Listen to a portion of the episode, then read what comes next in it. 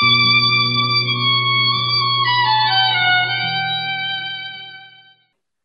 อดีมีคนเขาเขียนแชทมาสั้นๆนะธาตุรู้ที่เราฝึก คือจิตเดิมแท้ จิตคือพุทธะอันเดียวกัน หรือไม่ ต้องความความเข้าใจดีว่าธาตุรู้ที่เราฝึก หรือเราฝึกเข้าหาธาตุรู้ ธาตุรู้จริง ๆอะไม่ต้องฝึกธาตุรู้เดิมแท้นี่ไม่ต้องฝึกไม่ต้องไปทำอะไรเลยธาตุรู้เดิมแท้เนี่ยจะใครจะว่าจะว่าเป็นจิตเดิมแท้ก็ได้ จิตพุทธะก็ได้หรืออันเดียวกันหรือไม่เนี่ย แล้วแต่เราจะให้สมมุติมันไป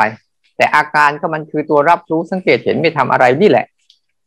เราอะ ไม่ได้ไปฝึกเขา แต่ต้องฝึกเราให้คุ้นชินกับเขา ต้องเข้าใจเสียใหม่นะ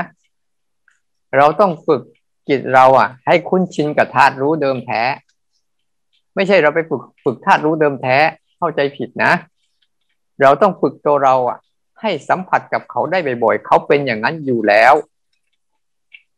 ไม่ใช่เราไปฝึกไปฝึกเขาให้เขาเป็น เขาเป็นอย่างนั้นอยู่แล้ว เพียงแต่เราฝึกจิตเราเองให้คุ้นชินกับความเป็นแบบนั้นของเขา